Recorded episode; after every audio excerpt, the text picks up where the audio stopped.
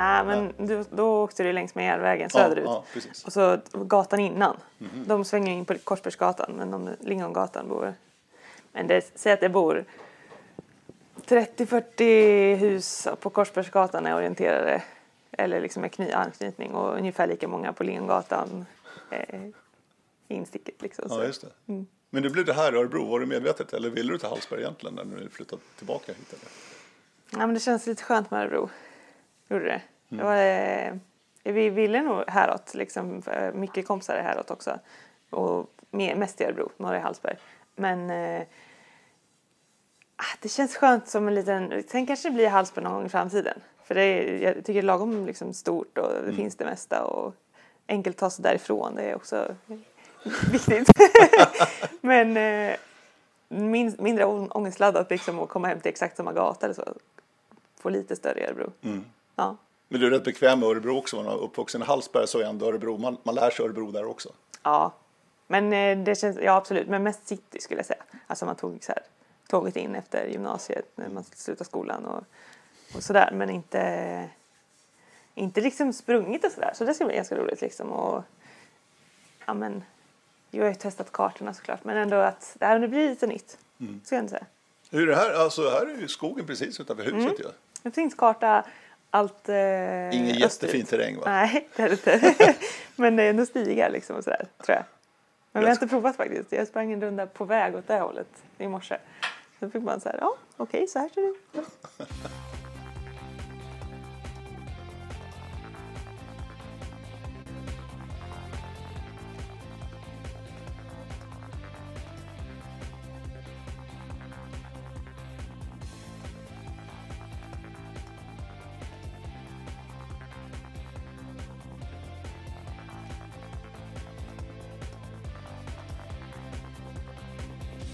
Lilian Forsgren, välkommen!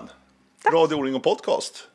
Här sitter vi i vinter. Det är verkligen vinter i Örebro också. Är det någonting du gillar? Skidor och sådär när det är vinter? Ja absolut. ja, det gör det. Ja, ja. Absolut. Som en del av träning eller bara för att det är skönt? Nej men eh, jag har också jättemycket skidor i mina dagar så det, det går bra att köra som träning också absolut. Du, eh, vi är mitt inne i en pandemi. Ja. Hur påverkade förra året, vi börjar förra året, då, 2020, hur påverkade det dig och ditt liv? Alltså det påverkar det absolut. Saker de, det ställs ju på ända liksom. Man eh, blir påverkad både med ja, men, tävlingssituationer och mycket som blir inställt. Men eh, även i vardagen skulle jag vilja säga med att inte träffa så mycket folk och särskilt äldre och släktingar och så. Men eh, jag vet inte, jag tycker ändå att det har gått ganska bra. Jag har inte tappat liksom, motivationen helt eh, när det gäller träningen och ehm, ja, men ändå hittat mycket små guldkorn liksom, som man inte gjorde så ofta förr som man verkligen värdesätter nu. Liksom. Och, Vad tänker du på då? ja, men, eh, liksom, mycket med utomhusaktiviteter liksom, som resten av Sverige också, eller världen. Men, eh, ja, men också att man får värdesätta det som man kanske tog för givet förut. Har du varit rädd själv? Liksom att bli sjuk i det här? Nej, det skulle jag faktiskt inte säga. Även fast vi ja, men ändå haft några som man känner som har varit sjuka mer eller mindre liksom och att man har läst om att man kunde bli påverkad rent vad man säga, prestationsmässigt med, med lungor och sådär så nej, jag har nog inte känt mig så rädd så. Nej. För den är lurig, man vet ju inte hur den tar på en själv om man nu skulle få det. Nej, nej verkligen. För den tar ju väldigt olika tydligen. Men eh, det har nog varit skönt att jag själv inte, alltså man är ju försiktig men ändå att man, eh, jag tror det hade varit ännu jobbigare psykiskt att vara, rädd hela tiden. Så det, det är jag glad att jag inte har varit. Men även fast man ska ha respekt. Är det någonting du har saknat liksom? I och med att det blev så pass annorlunda. Just det här med kontakter och distanseringen och allt det här gjorde att man, som du sa, alltså man, man fick ju ändra sitt liv i mångt och mycket. Jo, absolut. Har saknat supermycket grejer skulle jag säga. Bara, ja men hela orienteringscirkusen var ju på paus liksom. Eh, det har jag ju saknat jätte- jättemycket. Vara på läger och tävla och men eh, självklart små saker. Eh, när man samlas lite större grupper liksom. Alltså, det ger väldigt mycket social, den här sociala gemenskapen och liksom få krama vänner. Även fast man ses ute så ses man ju men det är liksom just den, ja det är viktigt. det. Och resandet, Ja absolut. det, det stängdes ju av. Alltså flyga flygplan är ju inte aktuellt just nu känns det som. Nej. Är man nej, inte så det, sugen? nej, verkligen inte sugen. Och så också på gott och ont tänker jag att man får eh, börja prioritera liksom och tänka, är det här en nödvändig resa? För det, det tror jag ändå kan vara positivt också. Många som har gjort slentrianresor liksom bara för att, men nu eh, får man ta ställning på ett annat sätt. Tror du det kommer hänga i i framtiden också? Precis det du är inne på. Jag tycker det är jätteintressant det där faktiskt. För att jag tror man kanske kommer ställa en fråga en extra gång till sig själv. Jag vet faktiskt alltså det vet vi såklart inte, men eh, en del säger ju att man kommer gå tillbaka till gamla vanor ganska fort. Men eh, man kan ändå hoppas att, det, att det, man kan tänka till lite extra. Men sen beror det väl också på hur, hur kvitt vi blir den här pandemin, eller hur länge den kommer finnas kvar. Om vi nu tittar in i 2021 här. Just nu vi sitter här i början på februari månad. Mm. Eh, Det jag tycker är jobbigast personligen det är ovissheten. Man vet inte riktigt. Vi börjar prata om grejer i juni. Kan vi köra eller inte? Man vet. Alltså, den tycker jag är jobbigast. Ja, Den här ovissheten. det Man vågar inte bestämma liksom 100 procent att då ses vi. Nej, nej det är absolut, det är det jobbigaste. Det är otroligt jobbigt faktiskt. Det Och- blev ju 10 mil inställt här i veckan till exempel. Eller framflyttat eller hur de löser det. Men vi- får ju hela tiden information om att vi inte är klara med det här än. Nej. Alltså, på något sätt man, har man väl blivit lite luttrad från förra året. Att man eh, känner att de här riktigt stora breddtävlingarna där vi kommer samla flera tusen människor. Det, det vi till tusan alltså. Men eh, jag hoppas ju att man kommer kunna få möjlighet att prestera på något sätt. Och om det då är ett litet elitformat eller vad man säger så skulle nog det ändå tillfredsställa ganska många av de här Mm. ja, men motivation och, och det man vill, drivkraften liksom. Mm. Men vågar du tänka på som ändå har en ambition att springa världscuptävlingar, VM förhoppningsvis och sådana här saker. Vågar du tänka att, eller, eller vågar du drömma om det liksom ändå trots att vi är inne i den här tiden? Ja men det gör jag. Mm. Ja men det är bra. Så får man väl ta den smällen Ja, sen och precis. bli lite Ja. Mm. besviken om det skulle bli inställt. För de stora tävlingarna, så att säga, de jag nämnde då, där, där kommer det ändå jobbas med de här protokollen och en säkerhet för e-löpare, för ledare och se till verkligen att man kan genomföra dem. Känner du förtröstan i det, att det, det kommer att lösa sig?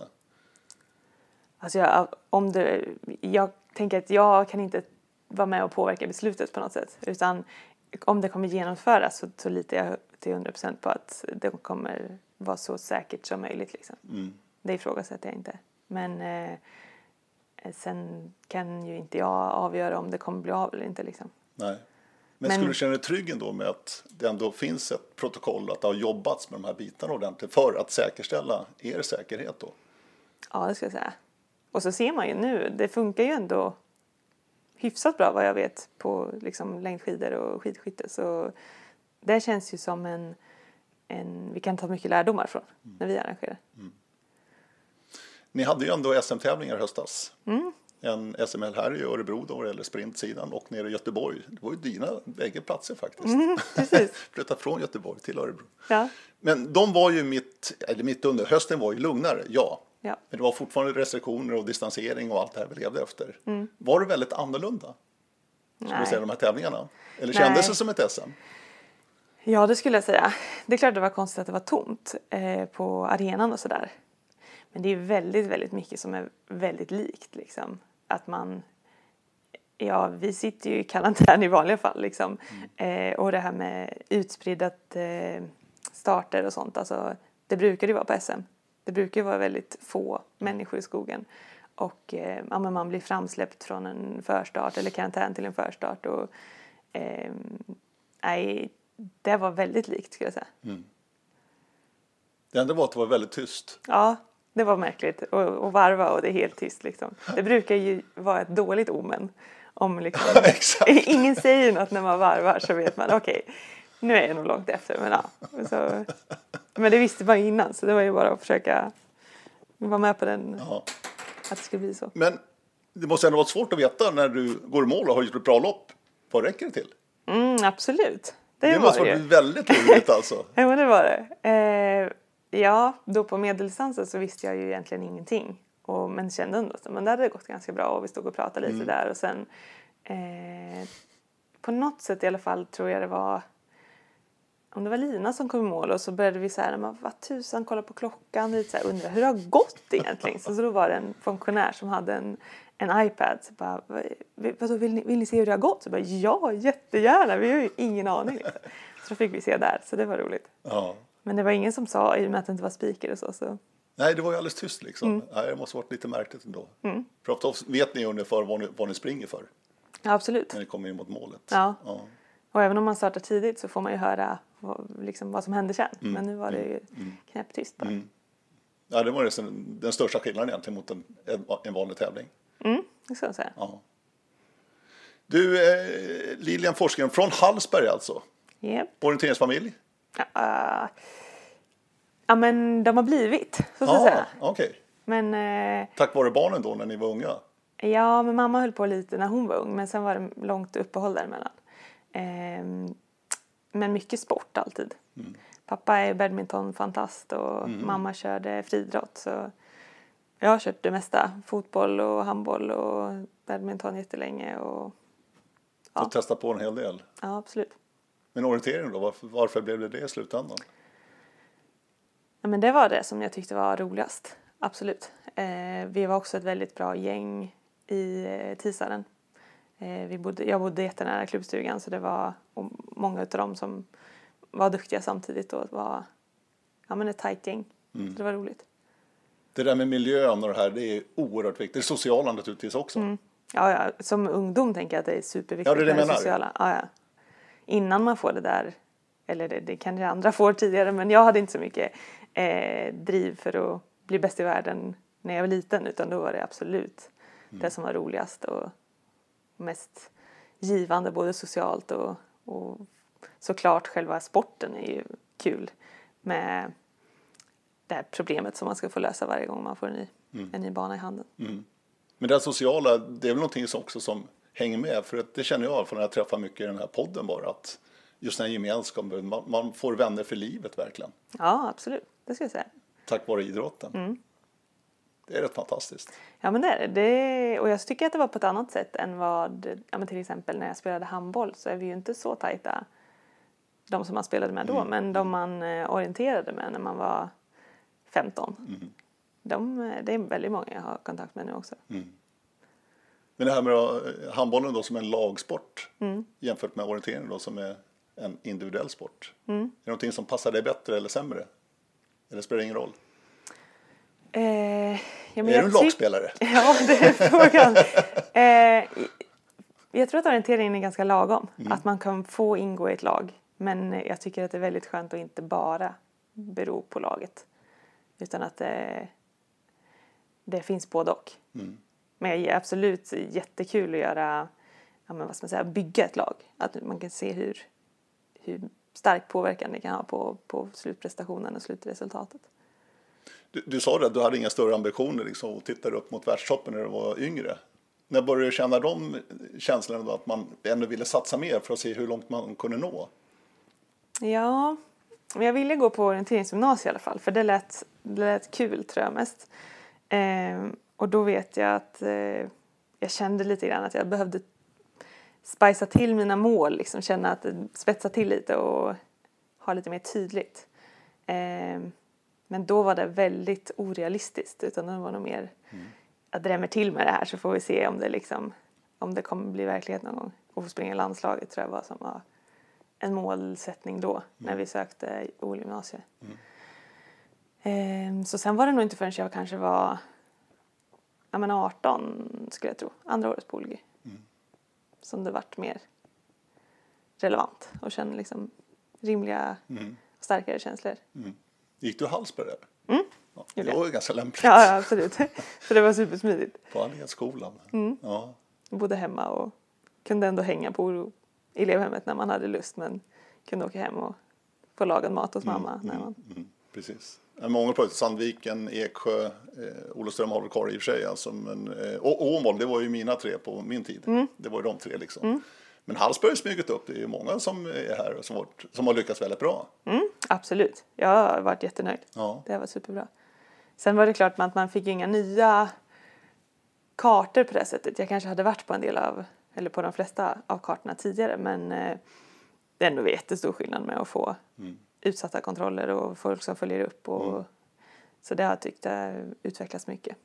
Men, men ja, nu kan ju inte du jämföra sig, eh, Lilian, men eh, kändes det på riktigt? Du flyttade ännu inte hemifrån, du bodde väl hemma förmodar jag? För Mm. Ja, att precis.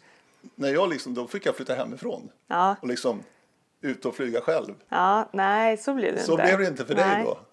Kan du ha saknat det? Det vet ju inte du i för sig, du har ju ingenting att jämföra med. Jag hade nog en idé då om att jag sökte Eksjö också bara för att jag var lite sugen ändå på att få testa vingarna själv så men eh, jag ångrar absolut inte att jag stannade kvar. Jag tror att det finns många fördelar med att få liksom ta det lite mer lugn och ro och inte göra allting på samma gång. Nej, Utan nu fick jag det blev mycket nytt men och samtidigt fanns väldigt mycket trygghet kvar liksom. Gav det mycket också?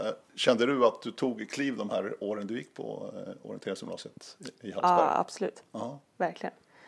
Eh, Var det första seriösa liksom, träningen du gick in i liksom, när du började på gymnasiet? Ja, men det skulle man väl kunna säga. Men vi hade nog haft ganska seriöst i TISAN redan innan. Eh, speciellt med teknikträning. Och en, en bra grupp och miljö med... Eh, vi hade Håkan Karlsson och Thomas Yngström som de två som var ledarna för våran åldersgrupp. Liksom. Eh, och de gjorde det med mycket lek men också liksom... Det, man kunde få det ganska seriöst och mm, strukturerat, så ska jag säga. Ja.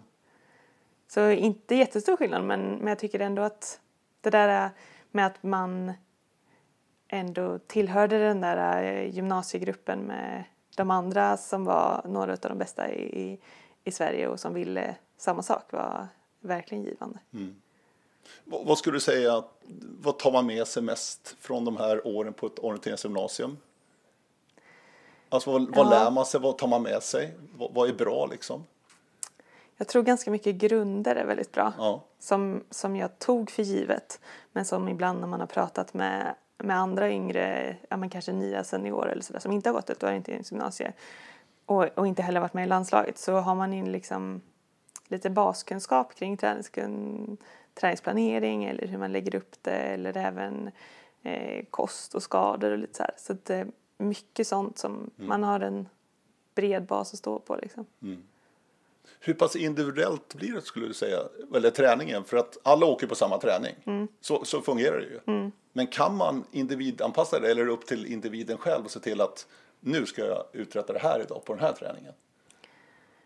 Eller blir det mer Eh. att det är en grupp liksom som åker ut och man kör här, den här teknikträningen liksom? Eller vad det är för Ja. någonting? Jag tycker det, det är svårt att säga men det är klart att tränarna kan hjälpa till och försöka pusha där.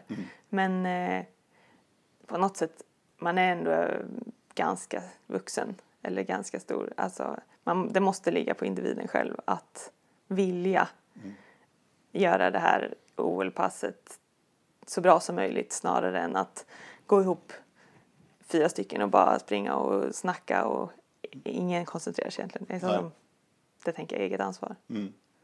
För det händer ju det också. Absolut. Ja men så är det ju. ja, ja, ja, gud ja. Ja. Och det kan få hända absolut, det är Ja, inte så. Men, nej. eh, men man måste själv få vara medveten om sitt val. Liksom. Ja, verkligen. Men när jag pratar med eh, de absolut bästa i världen, som är oerhört seriösa, de ser till att varje pass de är ombytta och redo, så vet de exakt vad de ska göra och det är väl liksom 100% delivery. Eh, och det är ju väldigt tydligt alltså, de, är också bäst någonstans. Nu ser jag inte att det är så nu för tiden, men det blir ju så där lätt alltså. Ja, Man ska nog utnyttja träningspass när man väl tränar. ja. Men visst kan man ha roligt också. Och jag skulle säga att det är stor skillnad mot nu. Ja, det är det. Ja. Men för då Ja, fick man ju också väldigt många OL-pass serverade. Mm. Det, kanske inte, det kanske inte funkade för mig att vara koncentrerad på orientering fem dagar i veckan. Liksom. Utan, eh, och, och det, eller så känner jag nu, så då kör jag mycket färre orienteringspass. Mm. Och då såklart när det väl kör orientering nu så är det en, en annan, en annan femma. Du, hur var det efter gymnasietiden då? Kunde du fortsätta? Tog du med dig det här du hade liksom arbetat in och fått in några rutiner på gymnasiet? Då, när du var själv liksom, eller i klubben eller vad det nu blev för någonting? Jag flyttade ju till Göteborg direkt och började plugga. Ehm, det var faktiskt det året jag tog störst kliv. Ja. Ehm, vet inte riktigt varför egentligen, mer än att jag fick nog hitta någon slags inre motivation själv. Att nu blev jag inte serverad utan nu var det liksom ställdes på sin spets. Ska du göra det här? Eller liksom. Eh, Och jag var ganska inne på att jag skulle nog bara få den här chansen som junior och försöka springa landslaget. Att springa landslaget som senior var utanför min eh, världsbild. Så då var det liksom, okej men ett år, nu, nu, nu gör jag det här jobbet liksom som krävs. Så den vintern tog jag ett jättestort kliv. Eh, och gjorde ja, men den, en av de häftigare säsongerna skulle jag absolut säga sista året som junior. Och fick springa JVM och Mm. massa SM-guld. Och, Mm. Och då pratar vi vilket år? Då är vi framme vid 2010. Tio. 10 blir det, precis. Ja, exakt. Junior-EM i Danmark precis. utanför Århus var det centralorten tror jag då. Mm. Det året. Ja. Det minns du väl eller? Ja, men det, Ja. det var starkt minne. Så, första dagarna är absolut. Första gången i Sverige-tröjan är alltid Exakt. väldigt speciellt. Ja. Fick du smak för det då att det här vill jag göra flera gånger? Ja, det tror jag. Och då, det året gick ju allt jättebra. Mm. Det var ju liksom bara, jag fick springa student-VM och sen på hösten fick jag, blev jag uttagen direkt till, jag vet inte om det hette utvecklingslandslag Mm. då, men något liknande. Eh, fast då som skulle bli nybliven senior. Då, så. Mm. Då gick allt som ett på verkligen bananskal. Liksom. Då funderade jag inte och bara körde. Så. Ja, just det. Klivet då? Från junior till senior? Var det stort eller lite för dig skulle du säga? Men det var ganska litet faktiskt. Jag trodde nog att det skulle vara större. Men eh, jag var så inställd på att det skulle vara så högt och att det liksom seniorerna skulle vara så mycket starkare och springa snabbare och så. Eh, och såklart, jag var ju, det var ju inte på något sätt att jag kom in och var bäst utan jag var ju absolut eh, ja, men ett topplopp så var man tia liksom. Men eh, jag hade nog tänkt att ett topplopp och så var jag 30 så att det var ändå över förväntan. Men har man, har man lite för stor respekt tror du också?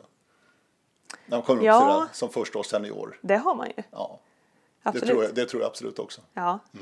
För då kan man ju också få springa mot de där som, ja, men som är i min ålder nu, liksom, att, att man eh, har sett dem sen länge, sen man själv var liten i stort sett. Så. För det är bara att jämföra eh, för dig också då förmodligen sista året som junior. Då visste du på startlinjen, framförallt hemma i Sverige, visste du bra lopp, jag kommer med och fightas om segern. Den känslan tror jag inte du hade första året som senior. Nej, det hade man inte. Nej, det är en ganska stor skillnad. Just det här självförtroendet alltså. Då är det den här respekten som kommer in där. Att man vet att nej, jag räcker nog inte riktigt till. Nej, nej, nej, absolut. Det är knepigt. Ja, det är spännande. Vi kommer tillbaka till orienteringen. Jag tänkte bara eh, ta oss till Göteborg nu. Du, du måste ha gått natur på gymnasiet. Ja. Det är min gissning.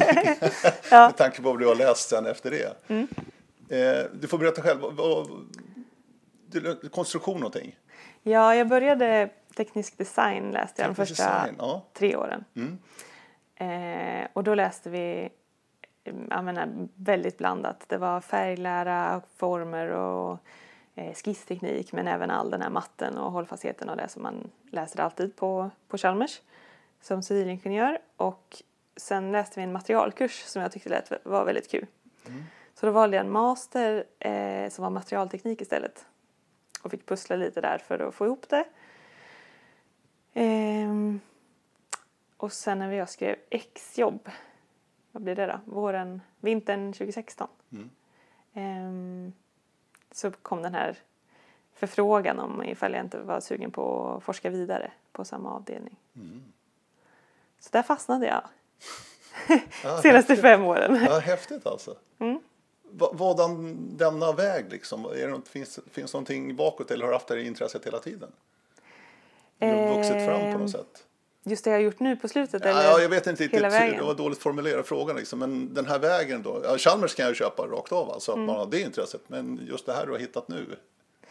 Ja, men material tror jag tyckte var intressant. Eh, för att det finns väldigt mycket detaljer kring det och också att kunskapen kring material behövs vad du än gör egentligen. Om du ska tillverka någonting så behöver man kunna veta hur den kommer prestera. Liksom. Ja. Hur, hur styrd blir den eller mm, hur, mm. vad kommer den klara? Um, så det gjorde nog att jag valde den mastern. Mm. För jag, då var jag fortfarande väldigt mycket inne på det här med design så då tyckte jag att det var en cool eller häftig eh, kombination mm. sen i yrkeslivet. Att, man skulle, att jag skulle kunna veta varför jag valde vissa material i olika designapplikationer. Liksom. Mm. Men sen eh, doktorandämnet här på slutet eh, det är nog mer, lite mer en slump skulle jag säga. Okay. Eh, de hade ett, eh, ett projekt som de hade fått eh, forskningsmedel för och sökte någon som, som ville liksom ta mm. sig an det. Mm. Så egentligen precis som en vanlig tjänst. Ehm, men jag är supernöjd med, med valet och vad det blev liksom i slutet. För nu mm. har jag jobbat med kompositmaterial med cellulosa i så det känns väldigt framåt och grönt och mm. på något sätt utvecklande liksom. Mm. För det var det du disputerade på också, läste jag. Mm, att precis. om man petar in lite cellulosa i något annat material så stärker man själva hållfastheten. Mm. Typ. Ja, absolut. Ja, ja. Eh, oftast är det eh, någon typ av plast eller liksom polymer mm. eh, som vi försöker få i cellulosa i. Så cellulosa från trä liksom. Mm. Eh, alltså det är intressant, absolut. Man blir väldigt inne på sitt lilla ja. nördämne liksom. Ja, jag känner mig helt bortkollrad faktiskt. Inte min bag där. Inte alls. Men du har ju varit inne väldigt länge nu Chalmers och den här doktorand forskarvärlden, alltså den världen väldigt länge. Ja, ja, absolut. Jag fastnade ju kan man minst sagt säga. Ja. Mm. Men du måste ha trivts ändå, alltså, annars kan man inte vara kvar så länge. Jo, men det har jag absolut. Eh, och sen har jag ju verkligen sett fördelen med hur mycket frihet det är med att plugga och även nu under doktorandtiden att eh, ja, men, kombinera det med att satsa samtidigt. Mm. För det där är intressant tycker jag för att du måste ha lagt ner oerhört mycket tid alltså på din, dina studier och forskning och allting eh, i och med att du varit där så många år också och jobbat och kämpat. Mm. Hur är det där? Går det upp och ner också? Jag menar, för ni måste ju träna rätt mycket också för att hänga med. Ja, Måste man ha, vara eh, väldigt strukturerad och ha en bra plan eller? Det skulle jag absolut säga. Det är lite pus I vissa perioder har det absolut varit mycket pussal, pusslande mm. för att få liksom, dagarna att gå ihop. Eh, när jag pluggade så försökte jag alltid, då bestämde jag alltid för mig själv inför varje år eh, hur jag skulle lägga upp det liksom. Om jag fortfarande ville att orienteringen skulle vara prio ett. Och då på Chalmers läser man alltid två kurser parallellt. Mm. Och eh, antingen, jag tror det är ett halvår som jag har läst halvtid en gång, men annars har jag läst 100 procent. Och då valde jag alltid en av de här två, två kurserna. Att den där ska jag se till att klara mm. och så får vi se hur det går med den andra. Mm. Så orienteringen var överst och sen var det en pio på, på kurserna liksom. Ehm, vilket jag tyckte var superskönt för då har man kunnat vara nöjd på något sätt. Klarar jag den här kursen efter att jag har gjort liksom, träningen först och sen klarar den här kursen så får vi se hur det går med den andra. Liksom. Men oftast gick det ju vägen, mm. absolut. Mm. Men det blev mindre stressigt än att jag skulle försöka prestera lika bra på båda. Liksom. Men du ville ju helst det, kan jag tänka mig, eller? Ja, men jag har ändå varit he helt fine med att klara sig absolut eh, mm. good enough på, mm. på skolan. Mm. Det har varit, ja. Sen blir det ju liksom det är absolut några gånger som det blir eh, högsta betyg ändå för att, ja, jo, jo, för att det var jag. intressant mm. eller för att mm. man mm. eh, hade ett projekt som man, som man tyckte var roligt. Och så. Men kan du se backspegeln nu Lilian eh, och titta på vad du har presterat vissa år. Mm. Att det sammanfaller kanske med att du kanske har ändå lagt lite mer tid på studierna just det året. Är det någonting du kan se? För man är lite upp och ner så här. Så är det ju. Mm. Ja. Uh, inte supertydligt. Omedvetet eller medvetet liksom? Det tydligaste som jag ändå kan se det är ju när jag slutade, när jag var färdig med mastern och bytte och började doktoreringen. Det tror jag påverkade. Eh, för den sommaren gick inte alls, eller då säsongen var mycket mer slitigt liksom.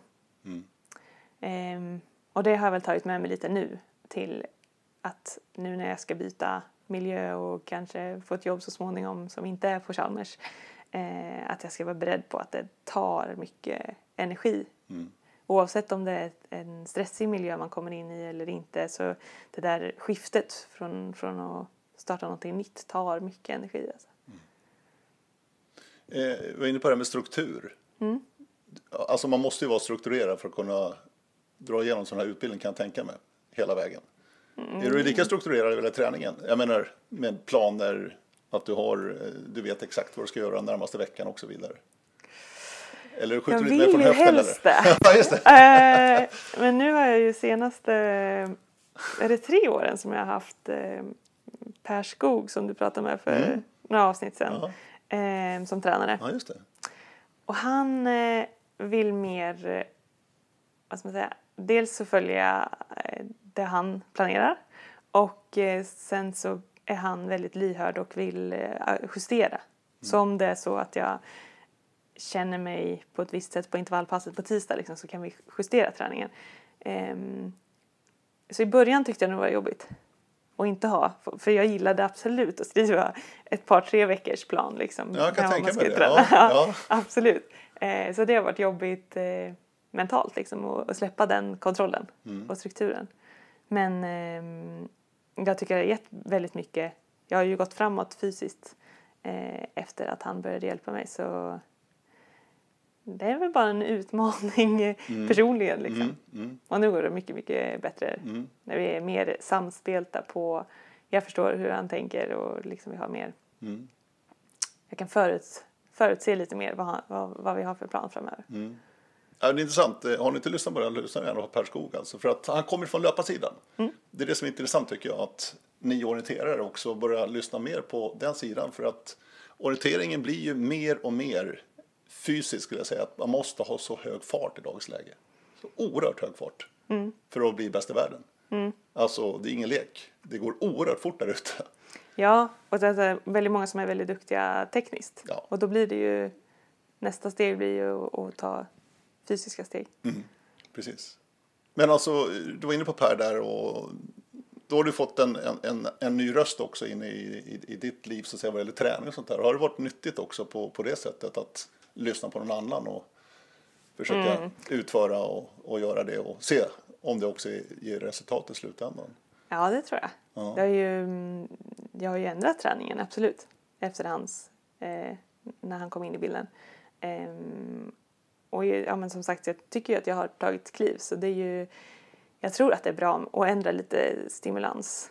Liksom. Mm. Lite idéer. Det har jag ju försökt göra innan också såklart, men det här blev en lite mer eh, radikal förändring. Mm. Så det har varit eh, spännande också.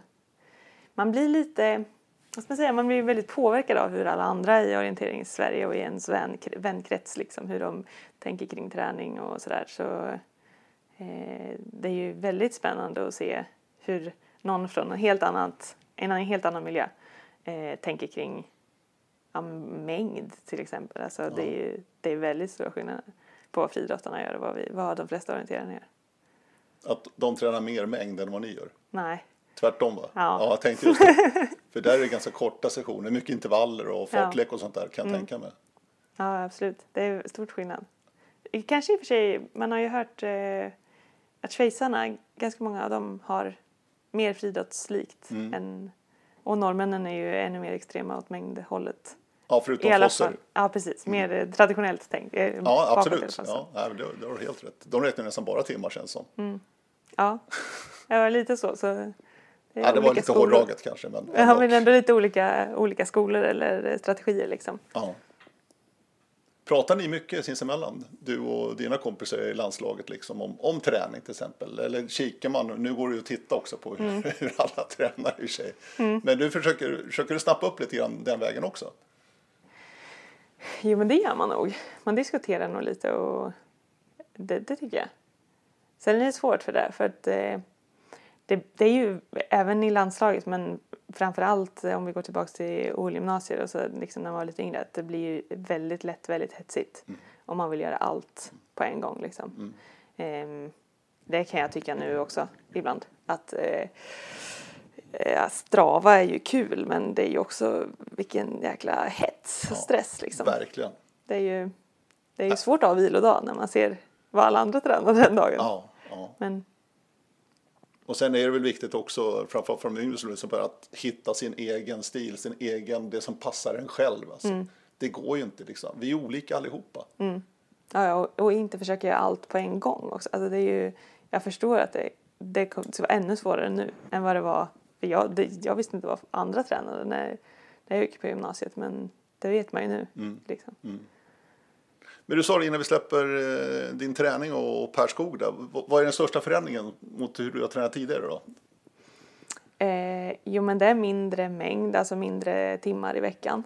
Ehm, egentligen kanske eh, inte fler intervallpass eller högintensiva pass men snarare att de intervallpassen vi kör ska vara eh, riktigt hög kvalitet. Och en, ja, men en, en fokus på att hinna återhämta sig också. Jag tror, ibland nu kan jag i alla fall känna att, att jag tränade för mycket ett tag. Att det liksom blev, eh, ja men jag var aldrig fräsch i benen. Utan jag var alltid lite, vad ska man säga, inte så här lätt att man kände att, att musklerna svarade, att man studsade fram. Utan lite mer sittande och att det blev liksom många två timmars pass i skog liksom som kanske inte de ger inte energi i, ut i musklerna utan är mer ja så det, det har varit en stor skillnad. Men kan du undra en vilodag nu om du känner dig lite sliten? Ja absolut, nu jag måste vila. unna sig, ja jo. Ja, det kan vara sig. lite, lite tvådelat. Ibland, eh, vissa perioder har det varit eh, strid om att eh, slippa vila och vissa, ja, så det är lite både och. Men du har alltid tyckt det är roligt att träna? Ja, det har jag. Absolut. Det är inte sådär motstånd liksom att börja ta på sig, jag ska ut igen alltså.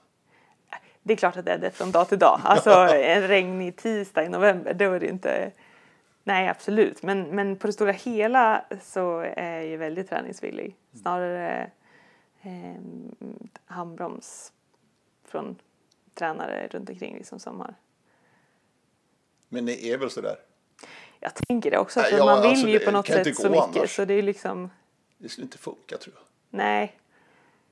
Det I alla fall inte när man har en så, om man har en stark motivation och målbild liksom. Och sen om man inte har det så tror jag ändå att jag skulle träna. Men det vet jag att det finns ju ändå lite variation i att, att om, om själva prestationsmålet försvinner så är det inte säkert att alla skulle ta sig ut varje dag liksom så. Men, men jag tycker det är så pass roligt själva själva träningen varje dag också när man får variera det lite liksom med lite skidor eller sådär så är det ju absolut höjdpunkter på dagen. Njuter du? Ja men som sagt inte, Inte den där tisdagen i november då, men jo men oftast absolut. Ja. Och de där dagarna när eh, man känner sig riktigt eh, ja men i riktigt bra slag och man känner då det är ju, det är ju en fantastisk känsla. Så det är ju det kan man leva på länge oavsett om det är på en tävling eller om det är jag tycker det är härligt om man har en bra intervalldag liksom. Att,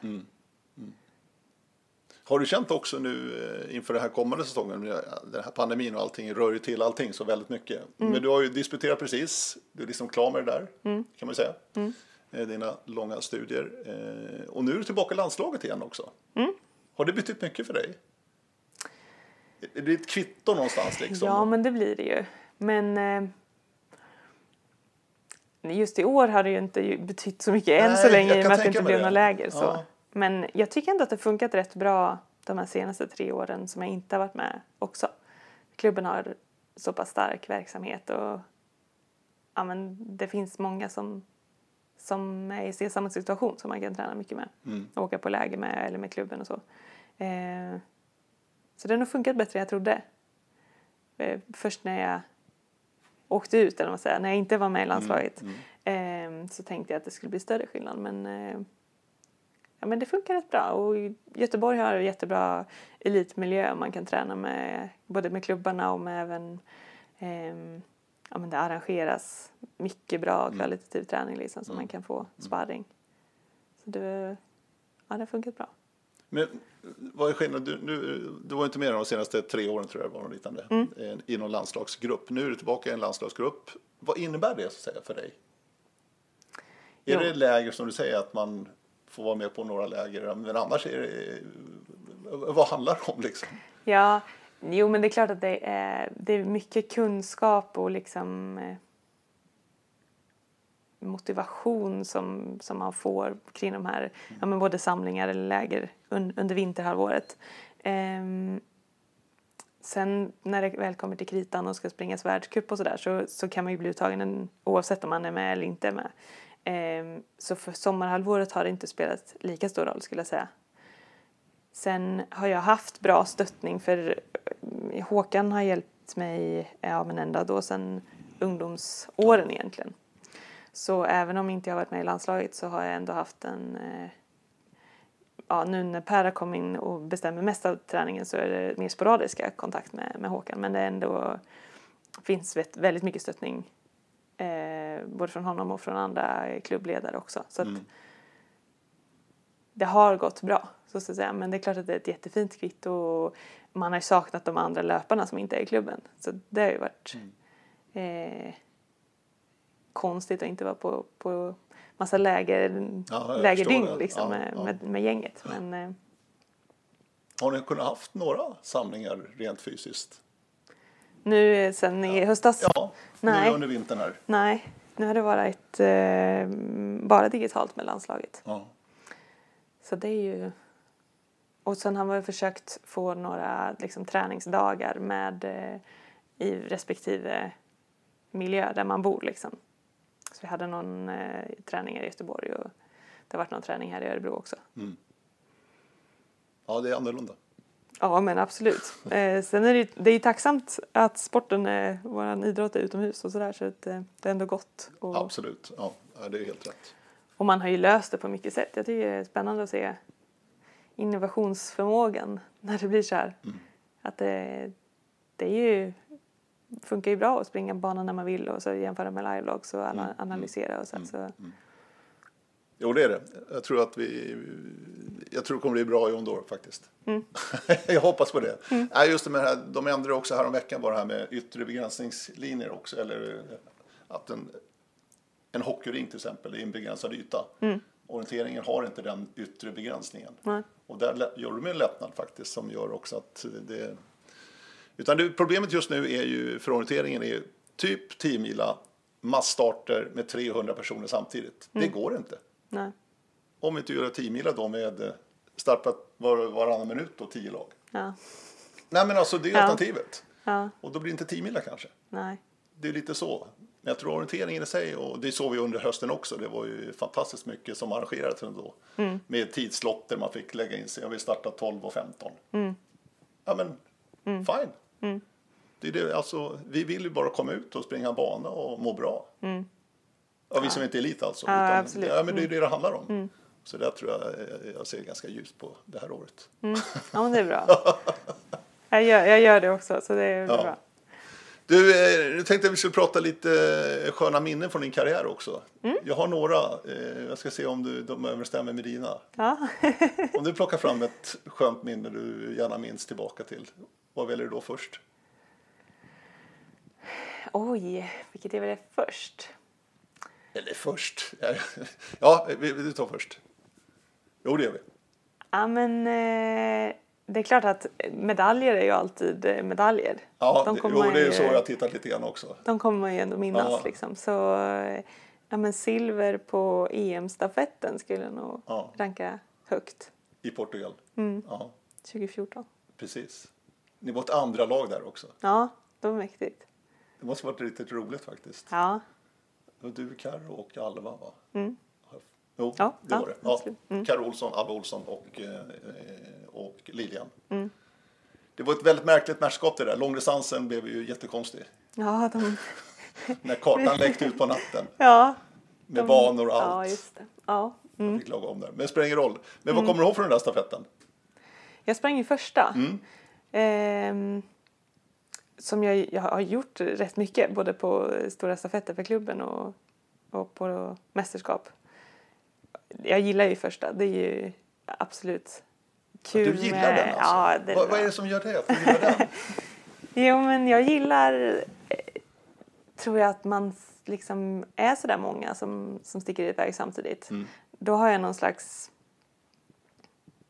men kontroll eller liksom koll på hur de andra ligger. Vi kan separera, man kan komma ihop igen eh, och man får hela tiden någon slags kvitto på hur man ligger till och att man på något sätt springer tillräckligt fort eller liksom att det går tillräckligt eh, ja, Eh, och sen tycker jag det är spännande för allt som oftast om det går bra så är det ju en, en cool känsla att man är en, en klunga och så bara märker man hur det blir färre och färre liksom. Folk droppar av pö om pö.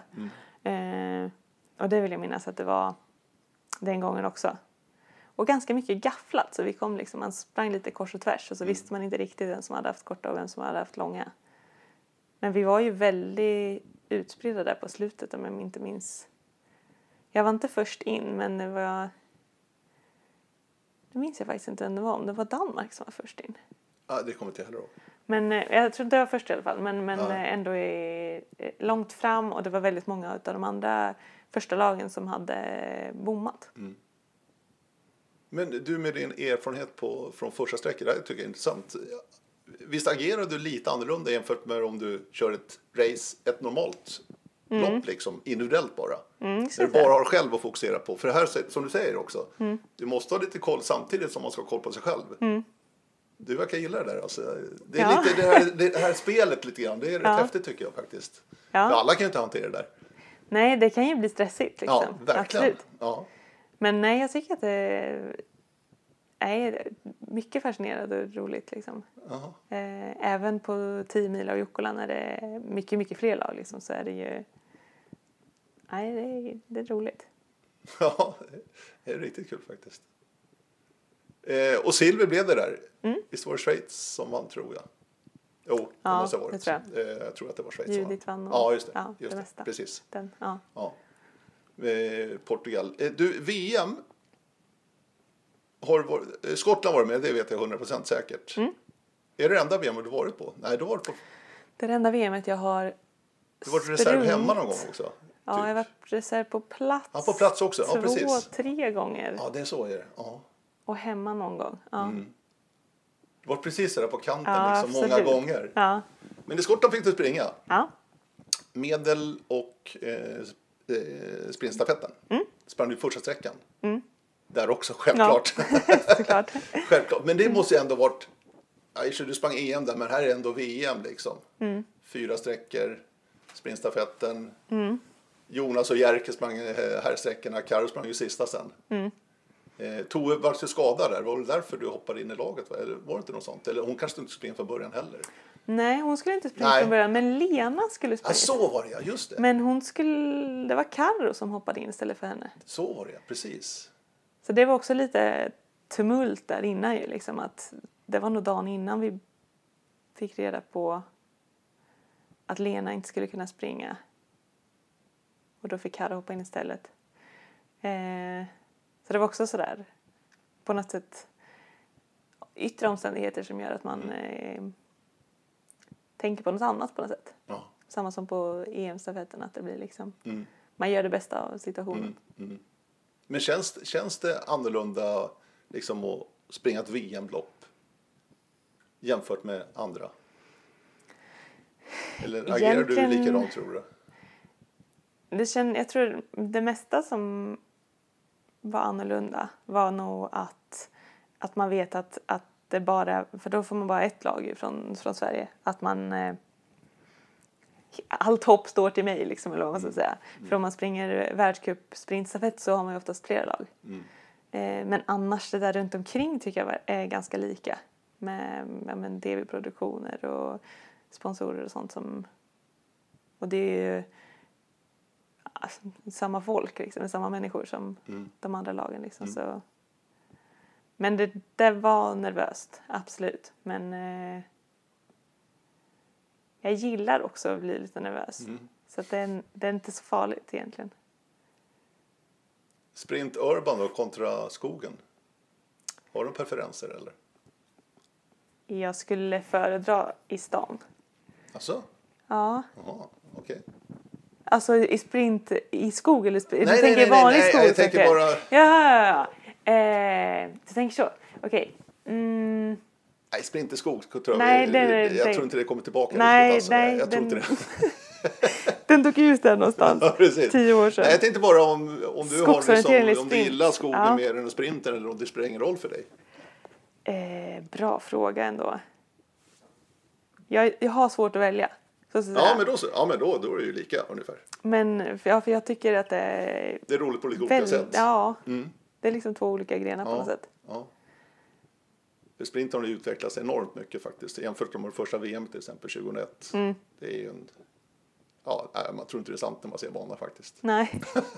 Nej, det är jättestor skillnad också. Bara, jag tycker internationellt har det varit ganska bra ett bra tag. Ja, absolut. Men de svenska sprintarna där, ja, för tio år sedan, det var lite, det var inte alltid det var så himla intressant. Absolut inte. Men nu när de har, ja, man kan lägga in lite staket eller lite Mm. förbjudna områden liksom, så går det att göra de här, vad man säga, ganska tråkiga områdena annars. Mer intressanta. Ja, ja. Nej, men vi har problem här uppe i Norden. Vi har ju inga liksom, såna här roliga sprintställen liksom, Ja. Jämfört med i Italien eller Schweiz. Som är, det är inte fyrkant utan där är det Ja. Mm. liksom hur som helst. Vilket gör det mer intressant och intrikat. Ja. Allting. Ja, ja. Det är ju fantastiskt kul. Ja. man får en sån Ja, liten verkligen. sprintby. Ja, Så. ja, definitivt.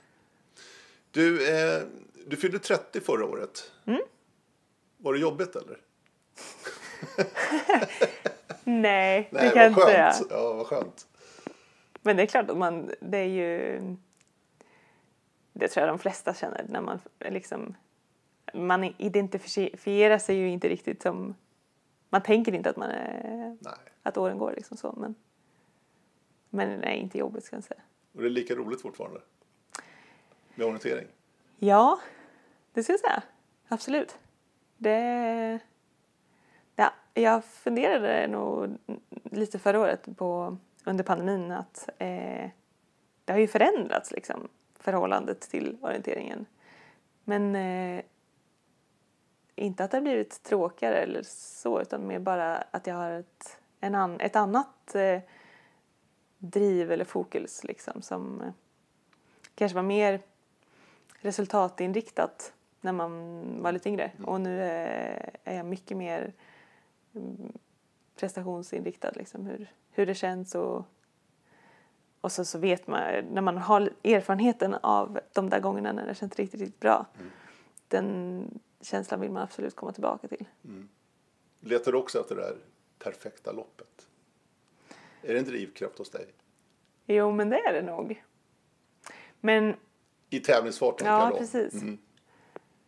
Men jag har också börjat inse att det kanske inte riktigt finns, det där perfekta loppet. Nej, jag tror inte heller det. Men, eh, men jag vet ju på något sätt vilken känsla man letar efter när man har, eh, man vet att man är i extremt bra form så man behöver egentligen inte alls tänka på hur fort man springer utan bara försöka hitta stråk och sen eh, fokusera 100% på orienteringstekniken. Och att det känns att lätt känns det ju inte för desto snabb, desto mer bättre form man är desto snabbare springer man ju. Så det kommer ju alltid vara en pina när man väl springer så fort man kan. Men eh, det är ändå en känsla av att, ha det där flowet. Men du, ska, ska du eh, börja jobba nu på riktigt eller? eller Ja. hur, hur ser din framtid ut nu? Nu har du klarat av alla dina studier. Ja, eh, jo men eh, det är väl ett jobb som eh, hägrar framåt höstkanten hoppas jag. Okej. Ja. Men med den här lärdomen att det tog mer energi än jag trodde förra gången man bytte position så tar jag tillfället i akt och tar några månader där jag bara kan eh, landa och eh, ladda om och få fokusera bara på orienteringen. Mm. det finns ju lite att göra här också. Jag menar, ni har precis flyttat hit också. Det är flyttkartonger överallt. Eh, ja, absolut. det kan nog finnas både ett och två rum som också behöver lite renovering. Så Ja. att, eh, nej, det, finns saker att göra. Mm. Absolut.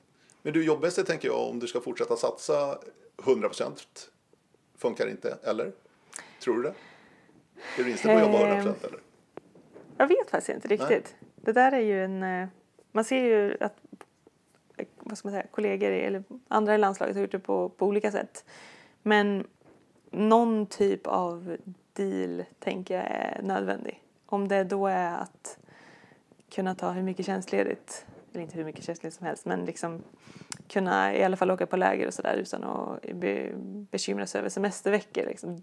Där, det kommer inte funka. Utan någon typ av eh,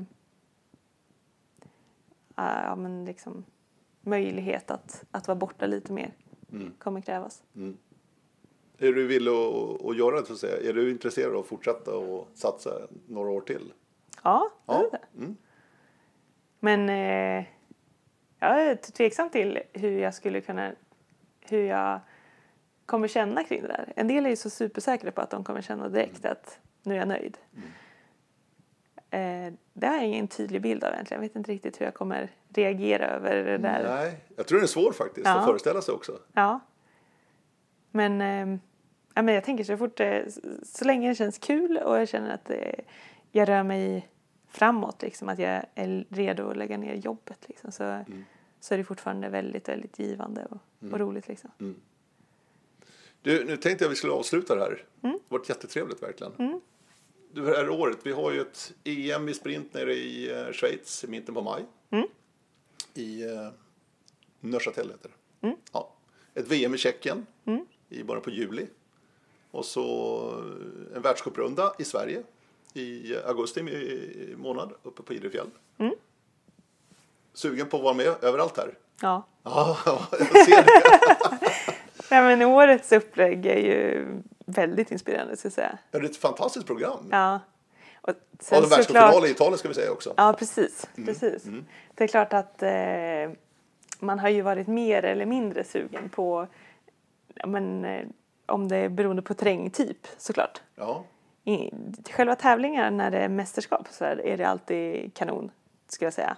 Då spelar det ingen roll. Det kan vara grönområde hela banan. Det är ändå riktigt bra tävlingar. Men de där lägerveckorna man ska göra innan, de är ju klart trevligare i, i vissa terrängtyper än andra. Liksom. Okej. ja, men, eh, Vad, vad trivs du bäst av? Vad gillar du bäst? Ja men Tjeckien är ju superkul. Ja. Absolut. Det säger ju alla. Ja. Det är läckert alltså. Ja det är läckert. Det, dit skulle man åka oftare alltså. Ja. ja, det är fantastiskt. Det är ett väldigt, väldigt fint land. Så Ja, det är det. Ja. Ja, jag håller med dig. Så det är ju roligt och sen eh, Idre är absolut en favorit. Mm. Har varit många gånger så det är Fjällorientering i stort är ju är häftigt. en höjdare. Ja. Och så sprinten då i eh, maj där Mm. i Schweiz. Och där har vi de där små byarna med lite mer komplicerade Mm. byggnadsformer. Så det, nej, det ska bli jätteroligt. Mm. Lite höjdskillnad tror jag också att det är om jag inte minns fel med Ja, alltså Schweiz är inte så jätteplatt. Nej, det är svårt att hitta. Ja, det finns vissa ställen. Ja. Nej, men så är det ju. Mm. Ja, men det är sköna morötter att ha va? ja, det är det. Nu är Absolut. träningen här och titta framåt och förhoppningsvis då att, att det släpper och att vi kan i alla fall genomföra tävlingarna, de här stora tävlingarna Mm. på ett bra sätt. Förhoppningsvis med publik och åskådare och så också för att det gör ju så mycket. Mm. Man ser nu liksom fotbollsmatcher och hockeymatcher med alldeles tomma arenor Ja, som tar 70-80 tusen. ja, ja absolut. Nej, det är inte så upplyftande faktiskt. Nej. Nej, det är det inte. Sen tror jag att som utövare, i alla fall orientering, det är klart det är tyst på arenan. Men man är ju också väldigt inne i det man gör. Det är ju mest i skogen vet du. Ja, men dels det. Och, men sen säg på en varvning ehm, så läser man ju redan nästa kontroll. Så man är ju redan fokuserad i sin lilla bubbla liksom. Så man, jag skulle säga att det ändå inte märks så stor skillnad som man skulle kunna tro. Men det där tror jag att ni har blivit intalade. Att Okej. lyssna inte på spiken. Nej, ja, ja, absolut. Ja, ja, ja, absolut. Han snackar bara massa skit, så det är ingen idé. Ja. Ja, många exempel, jag måste bara ta det, många exempel faktiskt på löpare som har kommit in till en varvning och hört att de är i ledningen Ja. och inte haft den jätterutinen kanske. Nej, ja, ja. Fungerar sällan tyvärr. Nej. Klarar inte av att höra det riktigt alltså. Nej. Så att, det måste man lära sig faktiskt, det är en del av det här, Ja. Den här sporten också. Ja, ja absolut. Och, och samma åt andra hållet, att man kommer och varvar Ja, och så glömmer de prata om en. Så är det det enda man grubblade på den här sista slingan. Varför sa de ingenting? Nej, har det gått så dåligt? Jag trodde det hade gått bra. Ja. Ja, det är härligt. Du, stort tack Lilian, forskaren. Mm, tack själv. Väldigt trevligt. Kom och hälsa på här i södra delarna av Örebro. Va? Ja, bra. Jag har lite svårt med väderstrecken här. Ja, jo, men absolut. Ja, södra. Södra. Eh, hör gärna av er, radio eh, Drömgäster, synpunkter, kommentarer är alltid välkomna. Eh, vi säger tack och vi säger hej då. Hej då. Hej då, ja, precis. Hej då!